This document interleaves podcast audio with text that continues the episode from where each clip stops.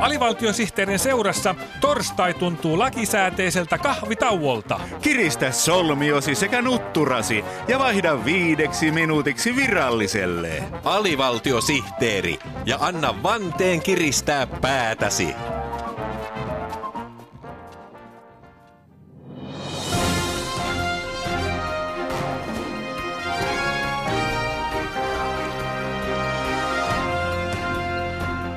Nyt on vuorossa AVSTTn uutuusuutiset.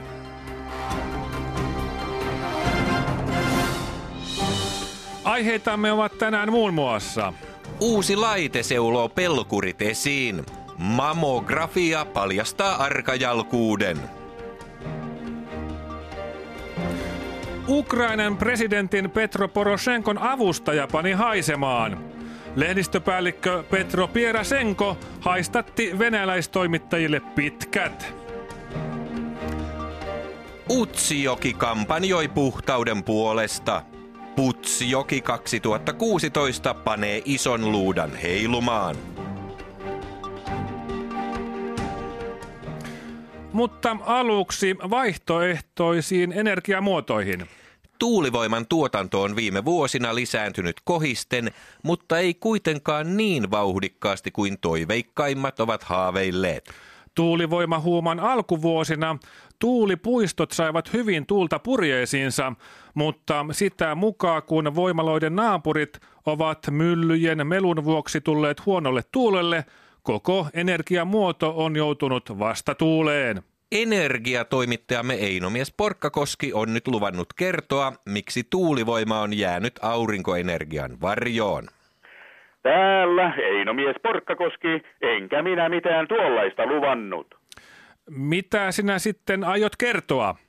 Suurin este tuulivoimalalupien saamiselle on tuulivoimakeskustelun aiheuttama meteli. Keskustelusta nouseva meteli on monessa kodissa jopa 120 desibeliä, joka vastaa hallituksen ja opposition välisestä keskustelusta aiheutuvaa melua. Onko nyt niin, että tuulivoima vie, tuulivoima tuo? Kyllä. Pahimmillaan se tuo sähköä, mutta vie yöunet. Nyt energiaministeriössä on syntymässä pelisäännöt tuulivoimakeskustelulle. Vai niin? Tulevatko hammassuojat pakollisiksi tuulivoimakeskustelijoille? Ei, mutta kypärä tulee. Saamieni tietojen mukaan uusissa säännöissä kielletään, että tuulivoimasta ei saa keskustella, jos lähimpään asutukseen on matkaa alle kaksi kilometriä. Kahden kilometrin suojavyöhyke. Kyllä korvamme nukkuvat nyt hyvin. Tämän lisäksi tuulivoimayhtiöt velvoitetaan keittämään sellaista tekniikkaa, että tuulivoimakeskustelun desibelitaso ei ylitä 40, paitsi jos mennään ulos katsomaan, jolloin taso voi käydä hetkellisesti 50 desibelissä. Kuulostaa hiukan siltä, että tuulivoimakeskustelu alkaa olla melko ummehtunutta. Kaipaisiko tuulivoimakeskustelu siis tuuletusta? Kyllä, mutta Väinö Linnan sanoin, ei saa jäädä tuuleen makaamaan.